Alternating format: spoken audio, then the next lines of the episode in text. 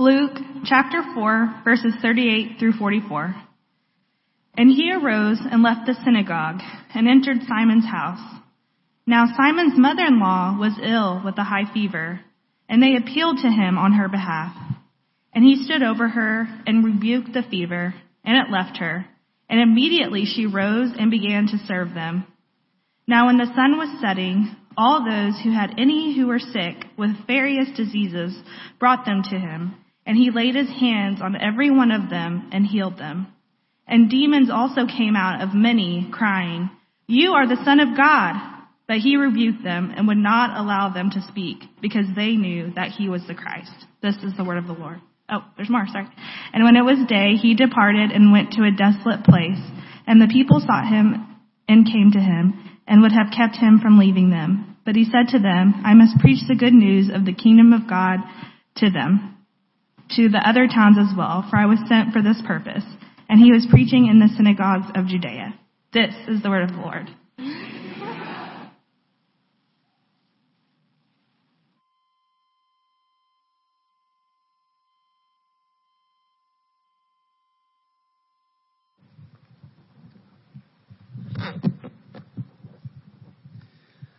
Good morning, family of God. Let's bow our heads one more time and just quiet our souls in God's presence as we, as we get ready to meditate on the scriptures. Where you are, I would just encourage you to ask the Holy Spirit to speak to you and to those around you in a fresh way today. Then I'm going to say a prayer for us.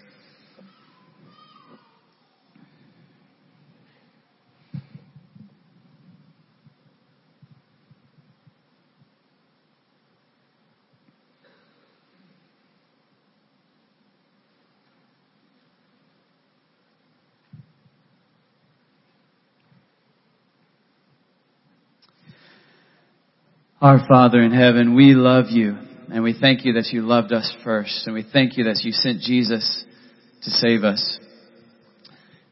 And we thank you for the gift of the Holy Spirit. We pray right now that you would forgive our sins, that you would cleanse us, that you would heal us, and that your Spirit would move in a fresh way today. Lord, we praise you that you are a God who speaks.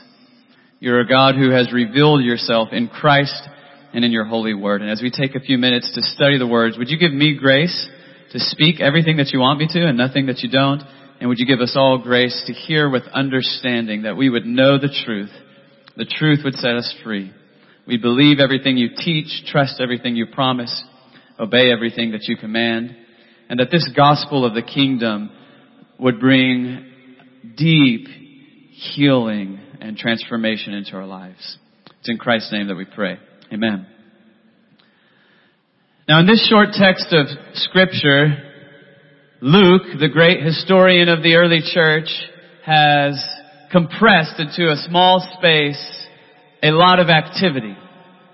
These verses give us a snapshot of about a 24 hour period in the life of Jesus in the early days of his public ministry. And Jesus does a lot of stuff in that time period. It was an action-packed 24 hours. And if we read it too quickly, it could just kind of feel like Luke saying, and then this happened, and then that happened, and this happened, and then that happened, and we don't see how it all fits together. But I think that Luke wants one particular theme to stand out to us in this text, which kind of gives a focus to all the little stories about Jesus that are in the text. And if you want to see that theme, you can look with me at verse 43. I'm going to read that verse one more time. It says, But Jesus said to them, I must preach the good news of the kingdom of God to the other towns as well, for I was sent for this purpose. We'll come back and chew on this verse a little bit more in a few minutes, but right now I really just want you to focus on those few words, the good news of the kingdom of God.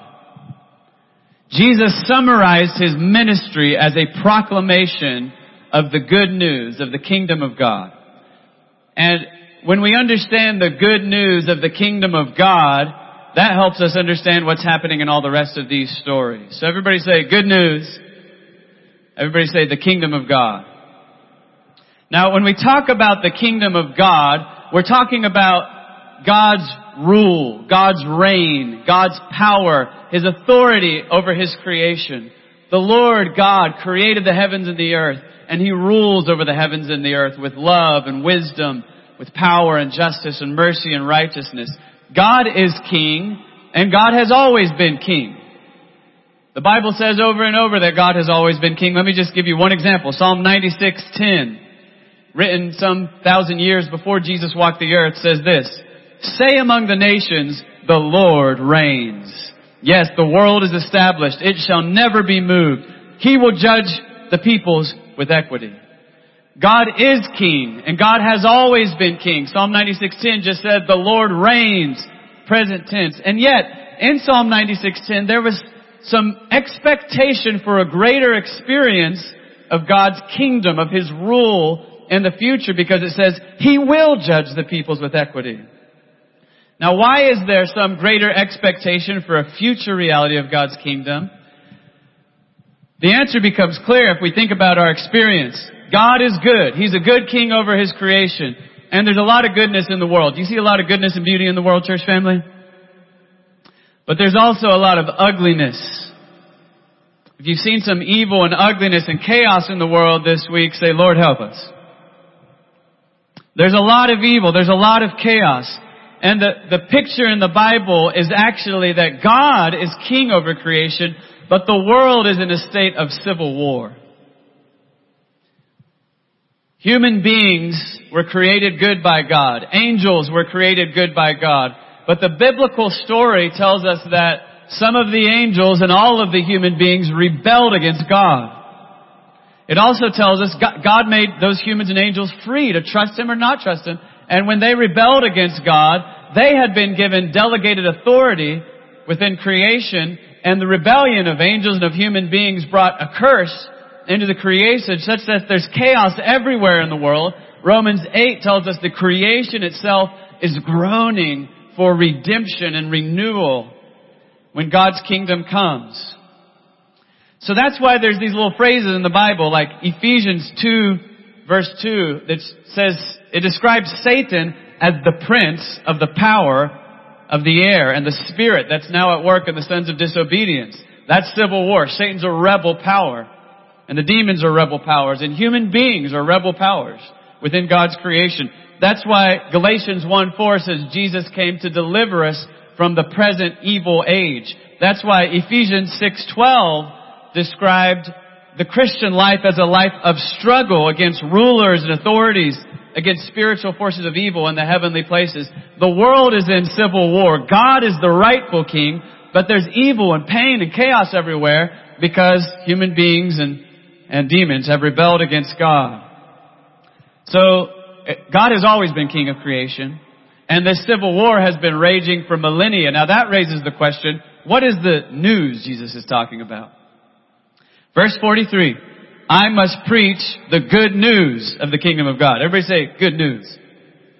He's not just talking about the kingdom of God, he's talking about the good news. Something new is happening in Jesus. And Jesus has come to proclaim that something new is happening. And we could sum up that good news in a variety of different ways. Here's one way you could say it.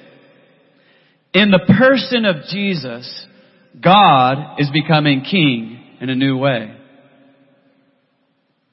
In the person of Jesus, the eternal Son of God who has always reigned with the Father and the Spirit, where God is becoming king in a new way. The Son of God has become flesh. He's dwelt among us as a human being. He's come to do something new. Or you could say it like this. God has come near in the person of Jesus and He is now acting in Jesus and as Jesus to exert His power and authority in the world in a new way, which means God is overthrowing all the forces of evil in the world. God is renewing what has been broken in His creation.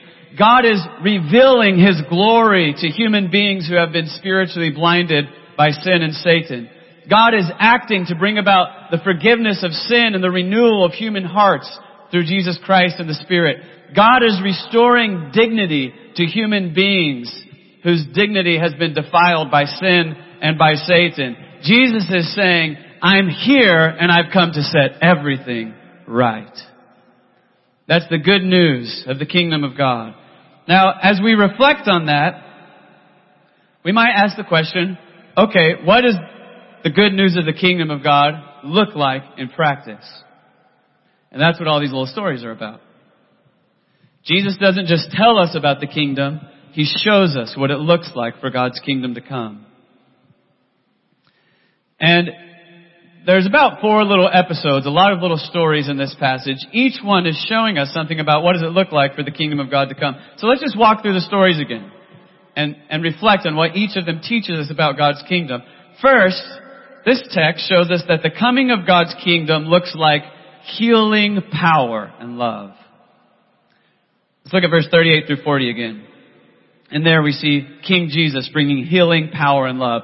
Verse 38 says, And he, that is Jesus, arose and left the synagogue. I'll pause to remind you, if you were here last week, Jesus went to the synagogue, which was like the church building for the Jewish community, and he preached a sermon on the Sabbath day. And after he preached, there was a man there who had a demon, and the demon started crying out, and Jesus rebuked the demon, caused it to leave, and this man was restored and made whole and his right mind was renewed and everybody was amazed at the power and authority of Jesus. That's what Jared preached about last week. And this is still the same day. So we're getting a little glimpse into what a Sabbath day looks like for Jesus. He preached in the synagogue and then verse 38 says he left the synagogue and entered Simon's house. Okay, we haven't got to know Simon in Luke's gospel yet, but we're gonna get to know Simon a little bit better next week and we'll learn that Simon is going to become one of the inner circle of the disciples of Jesus. He already knows Jesus at this point.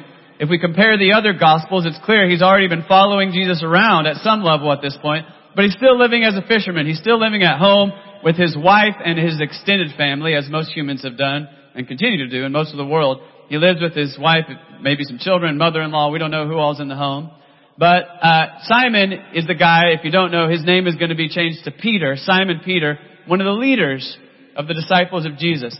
And after he preaches in the synagogue, he goes to Simon's house. By the way, if you're interested, archaeologists are pretty sure they have found both this synagogue and the house that Simon Peter lived in, and they're like less than a hundred yards apart from one another. So it'd be kind of like if we had a really awesome, exciting day of church where someone who is way better at preaching than me stood up here, Jesus, and preached, and then cast out some demons, and we're all excited, and then we walked across the street, or at least some of us did, to have lunch at somebody's house. That's what's happening here.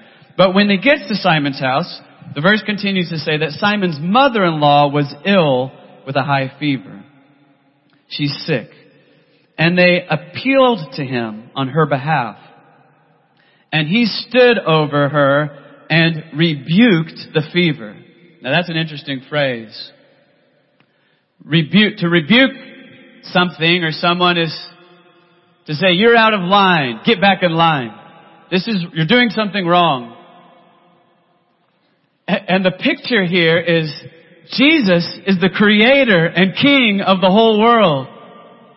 And now he's come among his people, a world that he created for life and for flourishing and when he encounters sickness, this is not the way it should be. Sickness and death are a symptom of the civil war that's going on in the world. So Jesus rebukes it, says, get back in line. And as soon as Jesus speaks this word, she's healed. The kingdom of God, the good news of the kingdom of God looks like God coming in the person of Jesus to restore everything that has been broken by sin including overcoming the power of sickness and death. And I love this next little detail. And they appealed to him on her behalf, and he stood over her and rebuked the fever, and it left her, and immediately she rose up and began to serve them. Doesn't that sound like a lot of mothers and grandmothers you know? Reminds me of my mom and both of my grandmas and a lot of women in this church that are serving all the time. It's a very human story. She's sick, she's been laid out, she's very ill. As soon as she gets better, she gets up and starts cooking and taking care of everybody.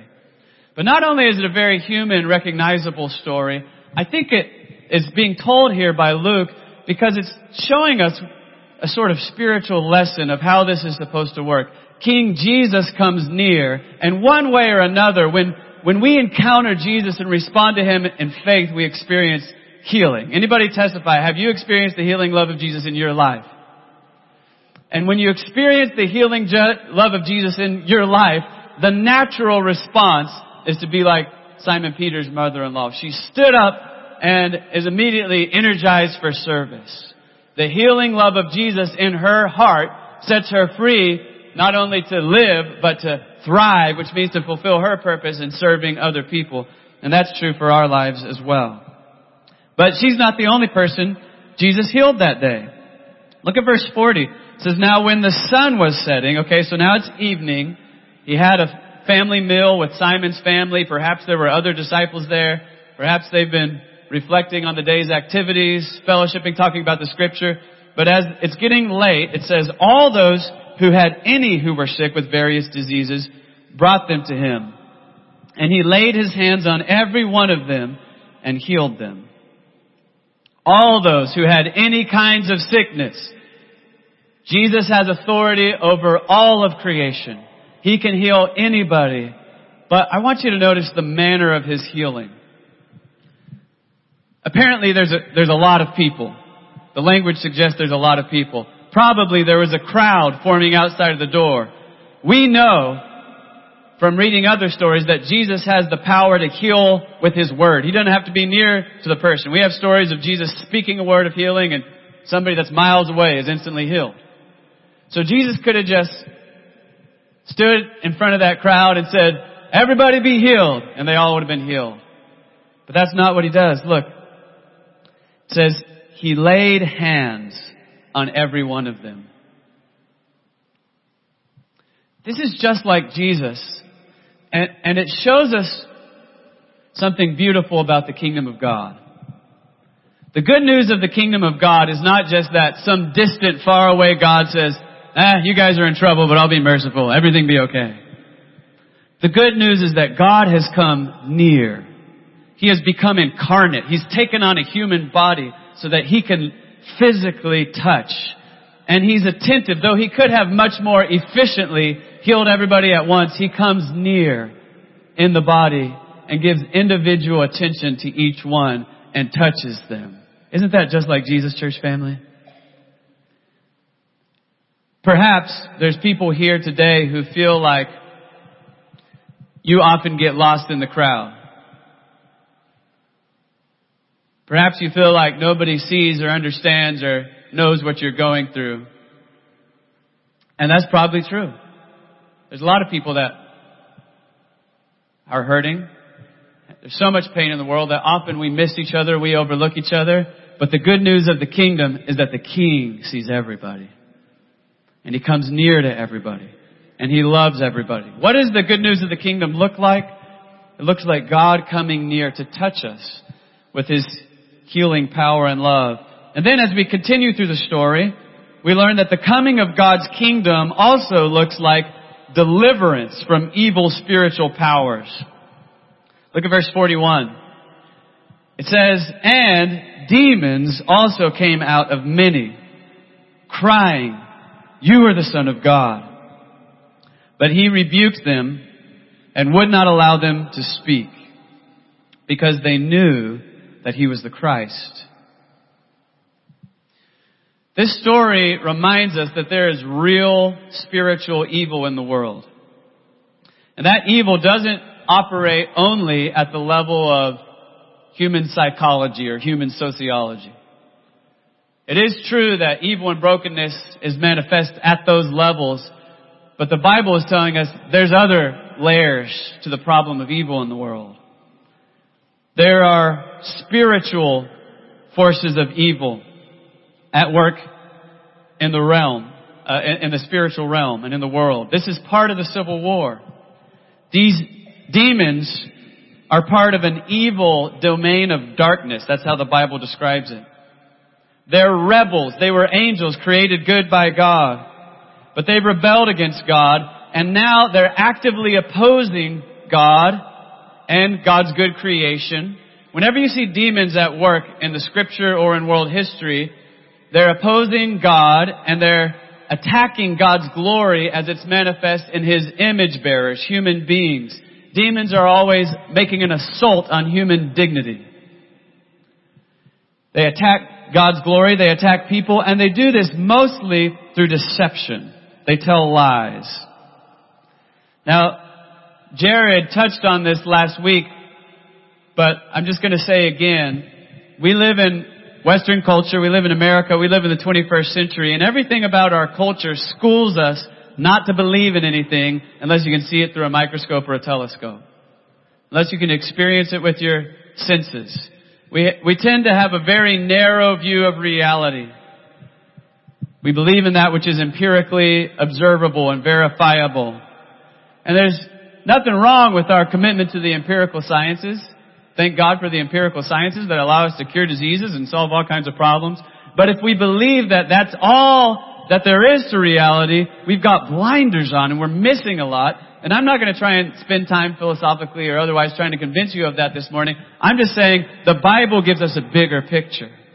And I'm also saying that not only is it true that for most of world history, most people have known that, it's also true that in the world today, the overwhelming majority of people already know that. They already believe in evil spirits. They're already aware of evil spirits. They'll tell you stories about problems with evil spirits. So if we go to Asia, or we go to Africa, or we go to South America, there's all sorts of people everywhere that are going to tell you stories about evil spirits. And it's not because there's some sort of primitive, you know, unsophisticated, uneducated group of people. When Westerners say that, it's kind of racist. Okay? Many of these people are smarter than us, better educated than us, but they are attuned to the reality that there is more to the world than what you can see through a telescope or a microscope. There are spiritual realities. And Jesus came not only with healing love that can restore brokenness to bodies, He comes with power to overthrow the forces of evil in the spiritual realm to set us free. The demons know who He is. They're crying out as he casts them out, you are the son of God. They recognize him as the Holy One of God, as the Son of God, but Jesus tells them to keep quiet. And the reason he tells them to keep quiet is probably this. Jesus is unfolding the reality of his identity and his mission very slowly and very intentionally, mostly with a small group of people. And the reason that he's doing that is because most of his own people had a set of wrong ideas in their minds about what it means that the Son of God, the King, is going to come to set the world right. They're expecting the Savior to come with political power and flex military muscles in order to overthrow their enemies, especially the Romans, and, and establish a new political kingdom in Israel. And so as soon as the word gets around that he's the Messiah, we're going to see as we read this gospel, many people are going to flock to him to say, okay, we want to be a part of your military, political, economic movement. And other people are going to start trying to kill him because they see him as a political threat. So Jesus needs to teach people before he reveals that in a public and clear way he is the Son of God and he is the King. He needs to show them that his kingdom is a different kind of kingdom. Our deepest problems are not political or economic, which is not to say that we don't have political and economic problems. Do we have some political and economic problems in the world today, church family? Yes, we do. And, and, uh, as we follow Jesus, He can help us work on those too. But if that's the only le- level at which we're working, we're really working on the surface of things. The deeper level is a spiritual level. Which means if we're focused on being locked in a culture war to try and take back the culture through some sort of political means, we've really already lost the war. What we're doing is very shallow. There's a deeper war that's happening at the level of human hearts, human souls, human minds, spiritual forces of evil, and Jesus needs to show them that His kingdom is not just about overthrowing the political enemies of Israel and establishing a political kingdom. His kingdom is about overthrowing all the forces of sin and Satan and death to set the whole world free so we can all be reconciled to God and one another. Doesn't that sound like better news, church? So King Jesus is saying to the angels, be quiet. He cast them out.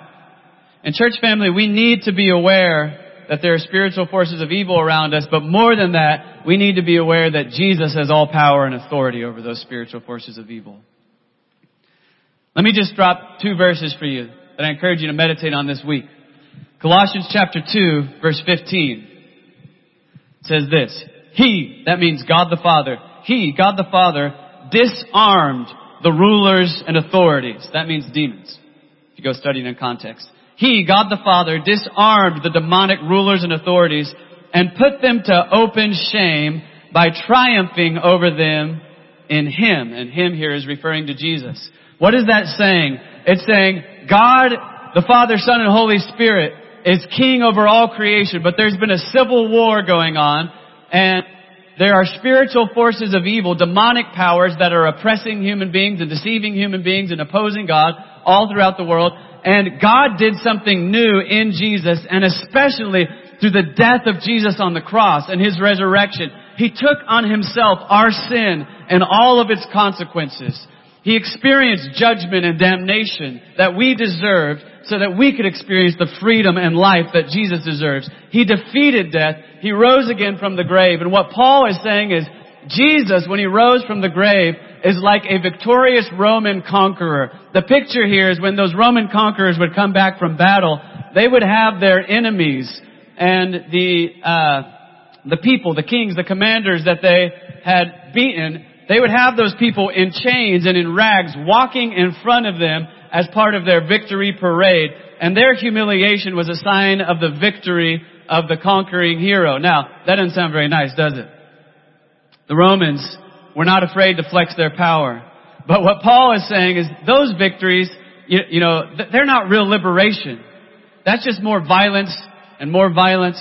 But there is a victory over the forces of evil and it was run by Jesus but the forces that he leads in triumphal procession are the demonic host, which he has decisively defeated through his cross.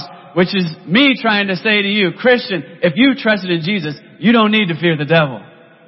You don't need to fear the demonic powers. Jesus has already humiliated them. He's already dealt them the death blow. And that leads us to the second verse I want you to meditate on this week, Colossians chapter 1, 13 through 14 is talking about what happened to you when you trusted in Jesus Christ. And if you're here today and you haven't trusted in Jesus, please trust in Jesus today. This can happen to you. Here's what it says. He, God, has delivered us from the domain of darkness. The domain of darkness. That's the spiritual power of Satan. We used to be slaves in the domain of darkness, but it says He, God, has delivered us from the domain of darkness and transferred us to the kingdom of His beloved Son. We're now citizens of a new kingdom. And it says, in Him, in Jesus, we have redemption. Everybody say redemption. The forgiveness of our sins. What does it mean? It means we were slaves to the usurper, Satan, who had no intentions other than destroying us. But Jesus came and paid a, a price on the cross to redeem us from the power of Satan so that not only are our chains broken, but He gives us new clothes and He cleans us up and He makes us citizens of a new kingdom with power and authority over the forces of evil in the world. In Jesus, we have total victory. And as the story continues, Luke tells us not only in this 24 hour period did Jesus heal a lot of people and cast out a lot of demons, but Jesus also ran away from the people to go get some alone time with God. Luke is trying to alert us to the fact that the good news of the kingdom of God looks like restoration of loving union with God as the center of life. The good news of the kingdom of God looks like the restoration of loving union with God as the center of life. Look with me at verse 42. It says, And when it was day, he, Jesus, departed and went into a desolate place. Jesus leaves. He, he gets up early.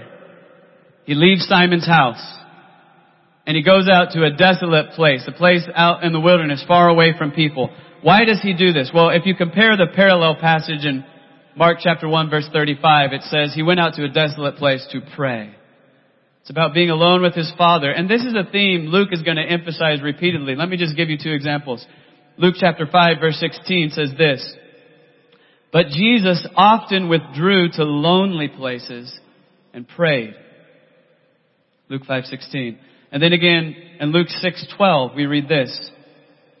And in these days Jesus went out to the mountain to pray, and all night he continued in prayer to God. It was the habit of Jesus to frequently get away from all the other people to be alone with his Father in prayer. I want us to meditate on this, church family. Think about what it teaches us. Jesus was both fully God and fully human. As the God man, as the divine son, this habit of Jesus getting away to be with his Father is giving us a glimpse into the inner life of God, the Holy Trinity. There is a constant communion of love between the Father and the Son. To say that God is Father, Son, and Holy Spirit to say that God is eternal, loving relationship. But Jesus isn't just showing us something about the Trinity, about God's inner life. Jesus is also showing us something about what it means to be human. Jesus is not only fully God, He's also fully human, and He's the prototype of authentic human existence.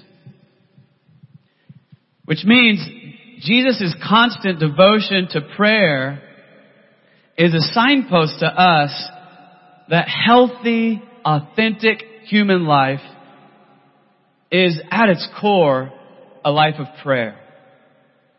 It's a life of abiding in the Father's love.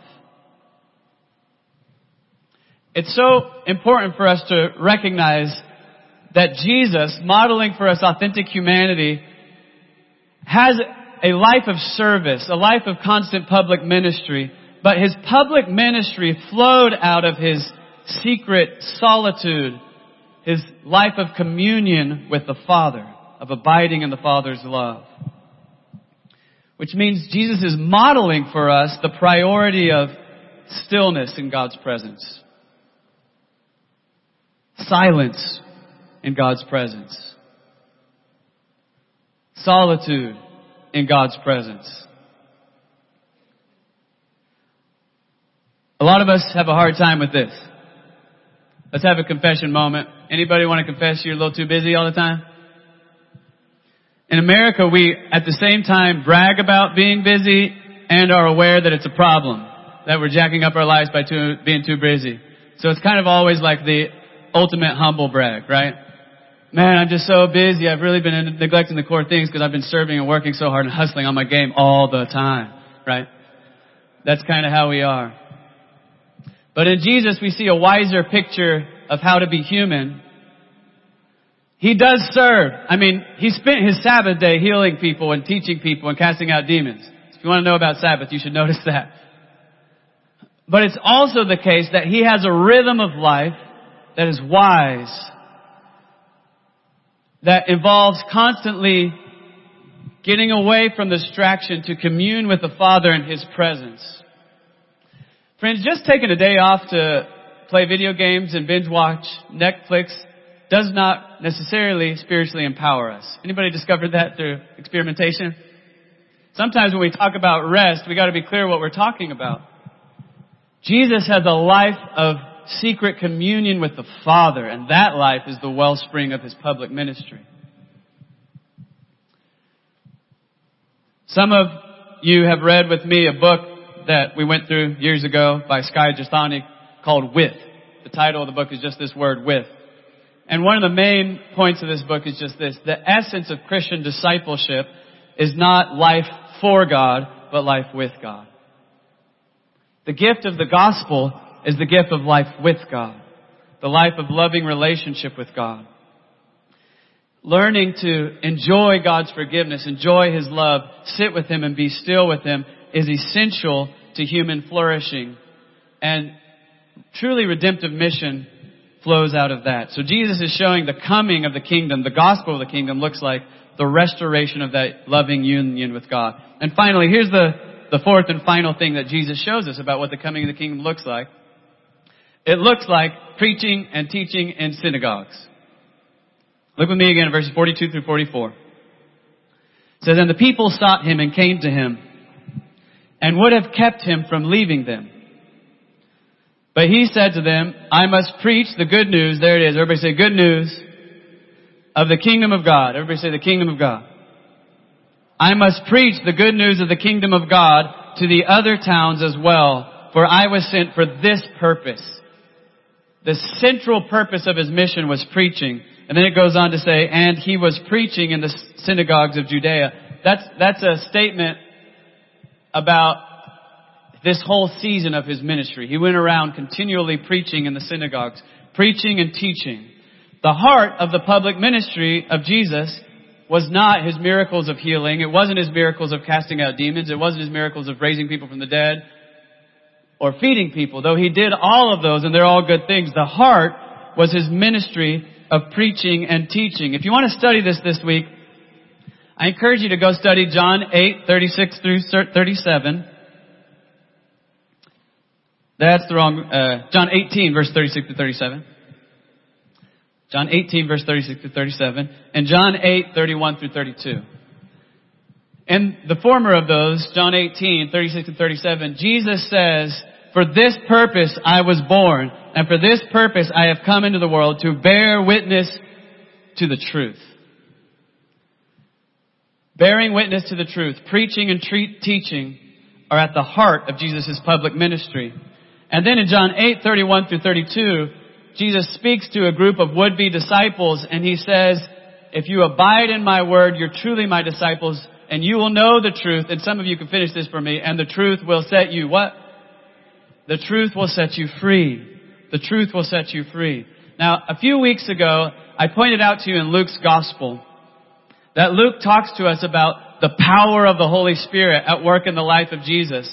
And I told you that as we read through chapter 4, we'll see the power of the Holy Spirit is at work through the way Jesus heals people and casts out demons. But I said, but there is a greater, a greater manifestation of power in the teaching ministry of Jesus.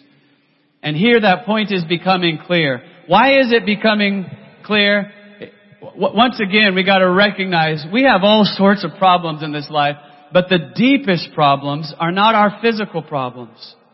The deepest problem is not our sickness. The deepest problem is spiritual. And Jesus came to set us free by dying on the cross for our sins, by proclaiming to us the truth of His Word so that we can be set free from the lies and deceptions of Satan and through the gift of His Holy Spirit within us who frees us to live by faith in the Word of God. Sin and Satan keep people slaves primarily through deception. Jesus sets people free by His cross, His resurrection, and the truth of His Word. If we have the truth of God and we believe it, we have everything we need. Which means, church family, hear me. Do not trade God's truth do not trade God's truth for anything. Do not trade God's truth for convenient fantasies. Do not trade God's truth for comfortable half-truths. Do not trade God's truth for accommodations to the spirit of the age. God's truth sets people free. And God's truth in all of its raw, untamed power, beauty, and redemptive authority is exactly what we need. So I gotta ask you, are you hungry for God's truth? Some days when I wake up, I'm hungry for God's truth, and sometimes I'm not, and I just pray, God, get me back into tune with reality. I need your truth more than I need food. I need your truth more than I need any kind of physical healing or any kind of help with my circumstances. Our souls desperately need the truth of God. Okay, as we've been reflecting today, we've said Jesus is bringing God's kingdom and it looks like healing power and love. It looks like deliverance from evil spiritual powers. It looks like restoration of our communion with the Father. And it looks like the preaching and teaching of truth. Now I want to step back and before we finish today, I want to ask us to ponder what does all of this mean for us? Luke gave us a compressed account of 24 hours in the life of Jesus. Wouldn't it be fun to walk around with Jesus for 24 hours on earth? In this, there's a lot of activity, but what does it mean for us? And I want to say a few things. First of all, what it means for us is we need to hear and believe the good news that the crucified and risen Jesus is King. He's Lord over all creation, which means no matter what's going on in the world, evil will not win. Sickness and death will not win. Lies will not win. Jesus and His truth will win. So we can all relax and rejoice. Just believe the gospel. Everybody say relax. Everybody say rejoice. I feel like before I say anything else, we just gotta breathe in deep. Everybody, okay, let's just inhale. It's gonna be okay. It's gonna be okay because Jesus is King. And as we're believing that truth, we also need to recognize Christian maturity and Christian wisdom involves learning to recognize that we live in the tension between two times and two kingdoms. Now help, to help us understand what that means and what, what we've read in the Bible today means, we've got a little visual aid that pops up on the screen. I hope you can see it, but let me try and explain it to you. There are two blue lines. The first one on the top is labeled the age to come. The Bible talks about the age to come, okay? The, the one on the bottom, the blue line on the bottom is labeled this age. Now if we had more time, I could give you a lot of Bible verses on both of those. But here's what the Bible says. This age is characterized by sin. It's characterized by sickness. It's characterized by death. It's characterized by demons. It's characterized by deception. It's characterized by alienation and it's characterized by chaos. The age to come is marked by the opposite of all those things. Sin is overcome by forgiveness and grace. Sickness is replaced by healing, death by life. Demons are overcome through the deliverance, the freedom of Jesus. Deception is overcome by truth. Alienation and loneliness are replaced by reconciliation and intimacy with God and with one another. Chaos is replaced by peace. Now, those are what the blue lines mean. But you also see two yellow lines. The first yellow line means the first coming of Jesus. That's what we've been reading about. Jesus came, and when he showed up on the earth, he said, good news, the kingdom of God is here. Good news, I have come to set everything right, to heal the world. But the second line, the second yellow line, is the second coming of Jesus. In his first come, coming, Jesus died on the cross for our sins. He rose from the grave. He ascended to the right hand of the Father. He sat down on a throne. He poured out the Holy Spirit at Pentecost. In his second coming, he will once and for all defeat Satan and sin and death and usher in God's new creation. Now, we live between those two yellow lines. Jesus has already come once. We're waiting for him to come a second time, which means we gotta ask ourselves a question, and this is a trick question. Do we live in this age or in the age to come? The good news about this trick question is whatever you say is going to be right. This age or the age to come. It's both. It's both. We live in this age and in the age to come. We live at a, at a place where two powerful forces are rubbing against each other like tectonic plates. One of them is the domain of darkness. One of them is the kingdom of Jesus. That's the tension of this present experience. I already read you a bunch of verses talking about this present evil age, but in 1 Corinthians 10:11, Paul says Christians are people on whom the end of the ages has come. The new age has already dawned in Jesus.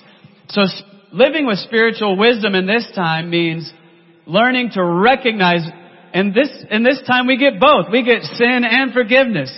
We get sickness and healing. We get death and life demons and deliverance, deception and truth, alienation and reconciliation, chaos and peace. So living wisely involves learning to live as people who practice the healthy spiritual discipline of lament, mourning over the ongoing brokenness of the world, but it also means living as people of hope and people of love. The temptation is this. As we experience this age, we get grumpy. Anybody ever get grumpy? Anybody's friends or roommates or spouse ever get grumpy? Good job. You confessed for yourself but not your spouse. That was a test. We all get grumpy. And when we get grumpy, we start doing some things that the Bible talks a lot about, like grumbling, complaining, blaming. This is different than living with hope and love. You can think about how this works at the level of your, your job, your school, your church, or your family. When you go to work, who went to work this week and everything was perfect? I didn't get a single hand. Who went to work this week and found some of this age going on? okay. Lots of hands there. There was a lot of this age. Well, if you think that everything's supposed to be fine, then when this age hits you at work, there's chaos and there's all kinds of problems and frustrations. You start looking for who to blame. Who do you probably blame? Somebody said their boss. Thank you for that honesty. Yes. You blame your manager or their manager or their manager or go all the way to the CEO, right? You start grumbling and complaining. Does that help anything? No, it does not. At school, there's problems. Anybody encounter this age at school? If you're in school. I have a friend who's a superintendent of a school who told me February is National Hate Your School Month. It was not Morgan, by the way. Different. I know multiple school administrators. Because it's cold, it's dark, everybody's getting tired of the school year, they get mad at their head of school. Everybody starts complaining and arguing. At church, hey, have you found that this church is adequate to solve all of your problems and heal all the wounds of your soul? Me neither. And so then we start grumbling and complaining. We blame somebody, the community group leader, you blame uh, me, I don't know, blame whoever you want to blame. um, and in family. When family life is stressful, we start looking for somebody to blame, right? Usually our spouse. Certainly couldn't be me, right? Uh, but we, we start looking for, for who to blame. And that, that's immature. It's an immature response. Not only is it immature, it's actually very toxic and destructive. But to live as people of wisdom means to recognize, hey, until Jesus comes back the second time, life is going to be frustrating. Amen, church? Life is going to be difficult. But we live as people of hope. Which means when it gets stressful in my family, instead of turning to my wife and starting to criticize her and blame her, I could say, hey, this is going to be hard, but we're in it together. Let's set our hopes on Jesus and say, how can we comfort and support each other through the difficulties of this season? Doesn't that sound better? Christians are people of hope and love, which means we've got a resilient joy in the midst of the frustrations around us so that even as we deal with the darkness of this present age, we are a people of light and it guides our mission. Listen, we can't solve all the problems in this neighborhood, but last week dozens of y'all came and gave people a safe place to have fun at the fall festival. That was a sign that the pres- the future of Jesus is coming into the present age. And this week you were all doing it all over the place. Some of you were out at after school programs and some of you have Bible studies. Some of you are taking care of kids in your home or at school. Some of you are trying to be salt and light in your place of work, praying for people and trying to keep calm when everybody's fighting. Many of you were do, helping out with ministry programs like uh, Monday night, Nate Goggin opening up the gym to pre- provide a safe space for people to play sports in a world where there's not many of those third spaces. Uh, many of you were working at the clinic this week, trying to provide access for kids in our community to get healing. Um, lots of you are working all the time through the different ministries that we've started. And here's the thing: Have we solved the problems in our community, church? No. And they're not going to be all the way solved till Jesus gets back. But until then, the people of God are signs of the kingdom of God. And we're agents of the kingdom of God. So that wherever we go by God's grace, the kingdom of God is coming near through the power of the Holy Spirit so that the world can find hope. And that's what our mission is about as a church. But I don't want to end today with a call to a mission because the good news of this story, friends, is not that if we work hard enough, we can solve the problem of the world. The good news of this story is that Jesus is the King. And I want to invite you to stand right now. We're about to sing one more song of worship. But we can sing this song even with hearts that are attuned to the brokenness of the world, that are mourning and lamenting over the brokenness of the world. But we can sing this song with hope and with joy and with gratitude because we know evil will not win. The lies will not win. Sin and death will not get the last word because Jesus Christ, the crucified and risen Lord, is king over all creation. Bow your heads with me. Let's pray one more prayer before we sing this song to the Lord. Father, we praise you and we thank you for the reality of your kingdom. And I pray again, Lord, as we meditate on these truths of scripture that we'll be transformed by the renewal of our minds. Help us to be people who are not desensitized to the pain in the world, but who lament. We mourn like Jesus mourned for the brokenness of the world. But let our lament always be seasoned with joy and with hope because we know all victory belongs to Jesus. And Lord, I pray that instead of falling into the temptation of complaining and arguing and grumbling, we'd be people who are set free by Jesus to imitate His example, Lord. People for whom communion with the Father, resting in the Father's love, is the center of our lives. And out of that, abiding in your love, Lord, we become people of truth and people of service so that the healing power and the delivering power of Jesus flows out from us into the world. And, and as we do that, Lord, sustain us by your grace. And we pray in everything, not to us, O Lord, but to your name be the glory.